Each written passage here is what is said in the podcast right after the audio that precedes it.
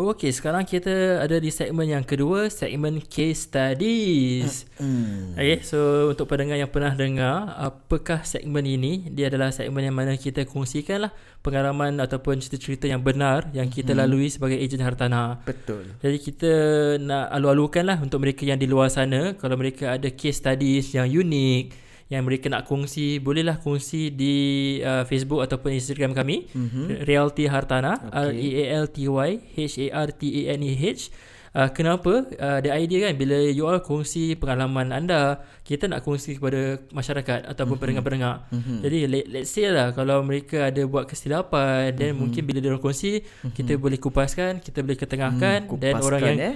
Hmm. Orang yang dengar tu semua Mereka boleh meraih manfaat Wow.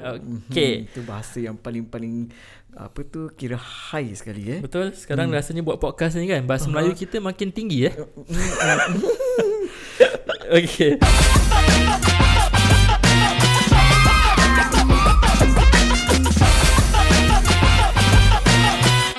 Let's go to the case studies yang pertama Okay. Okay, saya start dulu lah eh Alright. Okay, so case hmm. studies yang pertama okay, Yang berkaitan dengan topik yang kita bincangkan tadi Hmm. Okay, so let's say eh Kita ada couple ni eh Newlywed, orang baru kahwin Nama, nama, nama samaran lah Kalau kita tak nak kebetulan nama tu memang kena pada orang ni minta maaf aja lah. Dia tak ada berkaitan dengan yang hidup Ataupun yang mati oh, okay. Okay, so kita nak ketengahkan okay, Case ni eh Satu Aha. case studies ni uh, Let's say lah Nama samaran Ahmad dengan Siti Mm-mm. Ahmad dengan Siti ni baru berumah tangga Okay. Dua-dua umur 30 Mhm. Okay. Okay So mereka berdua usia sama 30 tahun Mm-mm. uh, Gaji mereka mereka- Their household income Okay together It's 4,000 Letak eh 4,800 lah Mhm. Okay. Okay so case tadi ni Dia dua uh, Husband and wife uh, 30 years old Household income 4,800 Betul. Okay Okay. Then diorang nak beli rumah Mhm. Okay biasalah kan Umur 20 lebih 30 ni Biasa orang akan cari rumah yang pertama Mm-mm. So mereka nak beli rumah So sekarang ada options lah Mm-mm. Okay, yang kita dah dulu dah pernah katakan BTO ke resale. Mhm. Cuma hari kita takkan katakan tentang, tu. Kita nak cakap case studies ni dia nak cari rumah. So kalau dia nak cari rumah, let's say flat A eh, Okay. flat BTO lah. Kita Aha. katakan rumah BTO 4 bilik. Mm-mm. So mengikut polisi yang baru ni, mereka punya umur 30 tahun. Okay. Okay, then balance list ada 99. Aha. BTO kan rumah baru kan. Ah, ah, tak ada so, so, lah tu. Tak efek apa-apa lah. Aha. So grant boleh dapat full. Aha, Okay. okay. Uh, the EHG yang kita katakan tadi tu dia boleh dapat 45,000 Dan based on the income bracket, bracket. eh. Correct. Dia up to 80,000 mm-hmm. tapi kita case study ni kita bincangkan gaji mereka dua-dua 4,008. Mm-mm. So 4,008 tapi income bracket mereka boleh dapat 45,000. So this 45,000 mereka akan dapat on top of the normal CPF housing grant. Betul tak? Yes. Tapi Aha. itu untuk resale lah. Yang tadi kita katakan flat A ni BTO. Ah, oh, okay. Okay. Mhm. So yang BTO ni mereka masih boleh dapat EHG lah. Mhm. Ha, tadi 45,000. Tapi misalan kata mereka tengah carilah eh, options kan. Tu option A BTO. Tapi option B mereka nak beli rumah resale. Resale. Okay. So kalau let's say flat B rumah resale, rumah tu ada umur balance 70. Mhm. So kita buat kiraan yang tadi kita dah ajar 70 campur 30. Mhm. Berapa, Lebih bang? 95. Lebih kan? Aha. 100. okay. So 70 plus 30 is 100. Mhm. So dia dah meet the requirement Mhm. of 95 years. So EHG amount still will get the full 45,000. Plus the CPF housing grant. Yes. Sebab rumah resale. Betul. Ah. And plus your proximity housing, Housing grant. grant kalau dekat dengan parents. Yeah. So Ah. these are all the grants yang you boleh tap on. Mhm. So kita nak share yang case tadi ni Itulah umur tu penting lah Mhm. 30 plus Tadi kalau BTO 99 dah tak effect Betul. 30 plus remaining balance 70 Mhm. years pun tak effect Meaning Mhm. you dah meet the requirement Mhm. Tapi kalau contohnya Flat C ni eh Mhm. uh, uh, Siapa ni Ahmad dengan Siti ni Mhm. Dia dah berkenan sangat rumah ni Rumah ni pula balance dia 60 years Mhm. So 60 campur 30, 30. Kan umur dia tadi 30 Aha. So cuma 90 tahun less than 95 years tu. Yes Aha. So dalam case studies yang ini mereka masih boleh beli cuma kita katakan semua prorated kan Mhm. dia punya EHG ataupun dia punya housing I mean, enhanced housing grant ni dia dah turun lah instead of 45,000 Mhm. dia cuma dapat 40,000 dollars Mm, Based on the formula yang kita pernah bentangkan eh Syahid eh? Yes, mm-hmm. correct. Cuma ni is a new case study because Hmm. kalau dulu dia punya gaji macam gini 4008, Mhm. dia cuma dapat 5000 je kan. RM5,000 saja. Betul. Hmm. Sekarang dah dengan this revised uh, policy Mhm. instead of getting only 5000 mereka boleh dapat 40000 Mhm. kalau tak meet the requirement kalau meet the requirement dapat 45000 Mhm. so alhamdulillah eh kira dah Alhamdulillah. inilah dengan uh, new policies ni new changes Mhm. dia dah improve in that Mhm. sense so Mhm. case study macam ni kalau untuk mereka yang luar sana uh, menghadapi situasi yang sama Mhm. uh, then dia- mereka boleh faham lah nak beli. BTO ke nak beli resale yang boleh meet the 95 years punya requirement Mhm. ataupun beli rumah resale yang tak meet the 95 years punya requirement Mhm. so apa dia punya impact dengan apa dia punya what they call it uh, consequences dia lah Mhm. okay bang So oh, so very clear lah eh. hmm, the next case study bang Aha.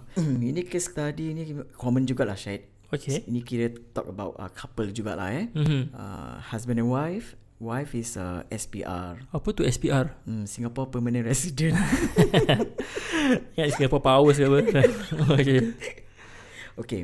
Singapore citizen, mm-hmm. husband. Okay Wife is SPR. Okay Okay. So mereka beli rumah resale. Okay, biasalah kalau rumah resale first timer boleh dapat housing grant. mm-hmm. Okay, kalau based on kalau mereka nak apply 5 room, mereka boleh dapat 40,000. Betul tak? Okay Betul Okay, the problem is because the wife uh, SPR. mm-hmm. Jadi, mereka tak boleh dapat full uh, 40,000 tau Syahid. Okay Hmm, dia akan less 10,000. oh. Bermakna the husband akan dapat 30,000 instead of 40,000. So 10,000 tu hmm, kena simpan.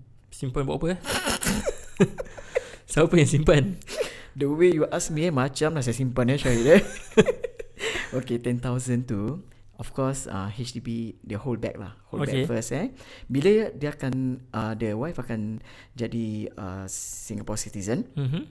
okay. Once dia jadi Singapore citizen, be within 6 months she can claim this 10,000 back. Ah, Ah, kalau dia tak claim within that 6 month, habis lah. Bye-bye. Tak dapat. Okay Ah, so that's the criteria. That means kalau kita uh, jumpa any client ataupun any pendengar kita berkahwin dengan any uh, SPR ke apa eh, mereka tak akan dapat full housing grant. Kalau let's say mereka dapat 50,000 less 40,000. mm-hmm. Kalau let's say mereka dapat uh, 40,000 40,000 Less 10 10,000 lah 10,000 so left 30,000. mm-hmm. So itu syarat dia. Okay Ah. Itu untuk dia punya yang housing grant tu lah kan Okay, itu untuk the main housing grant. mm-hmm. Jangan lupakan mereka ada lagi satu EHG. Betul Okay, good thing about this, for this scenario, for EHG, the husband still get full EHG. mm-hmm. Uh, walaupun the wife is SPR. I So, think tak effect, it. eh? Tak effect. Plus PHG. PHG the proximity housing grant for mm-hmm. Mhm. parents. So for this one, memang husband dia dapat full. Okay understood Ah, So bagi mereka yang kira the spouse eh Bukan uh, Singapore citizen lah yes. Which is Singapore permanent resident correct. uh, Housing grant je lah affected Mm-mm, uh, betul. Sikit minus 10,000 Mm-hmm. Hmm, but still boleh dia orang boleh boleh beli eh. Rumah resale pun boleh, boleh beli. beli, boleh beli. Eh? Any restrictions? Hmm, tak ada. Tak so ada, far, eh? okay.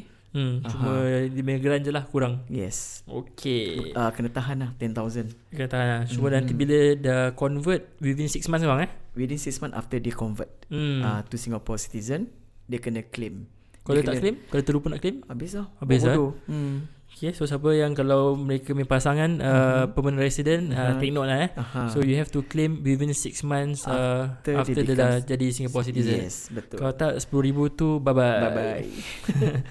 Bye. Yeah, case Okay. studies yang ketiga Aha. yang kita nak bincangkan is tentang uh, income ceiling. Aha. Di mana yang tadi kita katakan income ceiling yang baru dah naik For EC eh. for EC. Ha ni Aha, for case study EC. sebab EC kan. Aha. Pasal EC tengah hot topic juga. Betul. Uh, Mhm. pasal insyaAllah next year you have three new Mhm. ECs upcoming Betul. dekat Canberra, Sembawang, dekat Tampines dengan dekat Anchorville. Mhm. Okay, so kita ada case studies yang kita nak ketengahkan ni. Mhm. Okay, dulu gaji mereka household income combine gaji 15,000. Mhm. So ikut polisi lama Tak boleh. tak boleh beli. Betul. Okay. Mm-hmm. Tapi alhamdulillah dengan this new revised policy, mm-hmm. right? Diorang dah naikkan demi income ceiling to 16,000. So Betul. this client of ours from 15,000 ni Mhm. dah boleh beli. Betul. Right. So yalah hoping that insyaallah next year they can purchase their first EC Mm. kerana kerana mereka dah eligible lah. Mhm. Dah eligible untuk beli gaji household 15,000. Mm-mm. So boleh beli EC. Kalau nak beli isi jangan lupa hubungi. Hubungi kami Ejen Syahid dan Syafiq Focus. Ya. Di talian 97526549. Mhm. Okay, so yalah this is uh, the revised policy. So kalau mereka tak up to date eh, mereka ingat daripada dulu uh, mak gaji 15,000 lah, tak boleh Mhm, beli tak isi. boleh beli. Tu kalau orang tak dengar podcast ni mungkin terlepas peluang. Betul, betul. Uh, peluang keemasan pasal isi is a good investment lah. Yes. Hmm, so That's- sekarang dah mhm. naik 16,000 Mhm. so you can buy. Mhm, Itu bagusnya kita ada podcast Reality Hartanah sebab kita ingin berkongsi bersama pendengar-pendengar kita eh, apa perkembangan tentang hartanah buat masa ini, per, uh, perubahan dia semua eh, Syahid eh. Betul betul. Ah. Right. So itulah the three case studies yang nak kita ketengahkan. So we are hoping lah uh, siapa-siapa yang di luar sana uh, pelanggan-pelanggan ataupun siapa-siapa je lah tak kisah. Mhm. Ejen-ejen pun boleh kongsi mereka Mhm. punya case-case Betul. studies dengan kita orang kerana niatnya adalah untuk share with the community, share with the listeners Mhm. and hopefully mereka semua boleh dapat ataupun boleh meraih manfaat. Betul. Okay, so that will be all for our case study. Sampai ketemu lagi ke episod yang akan datang question and answers insyaallah. Bye.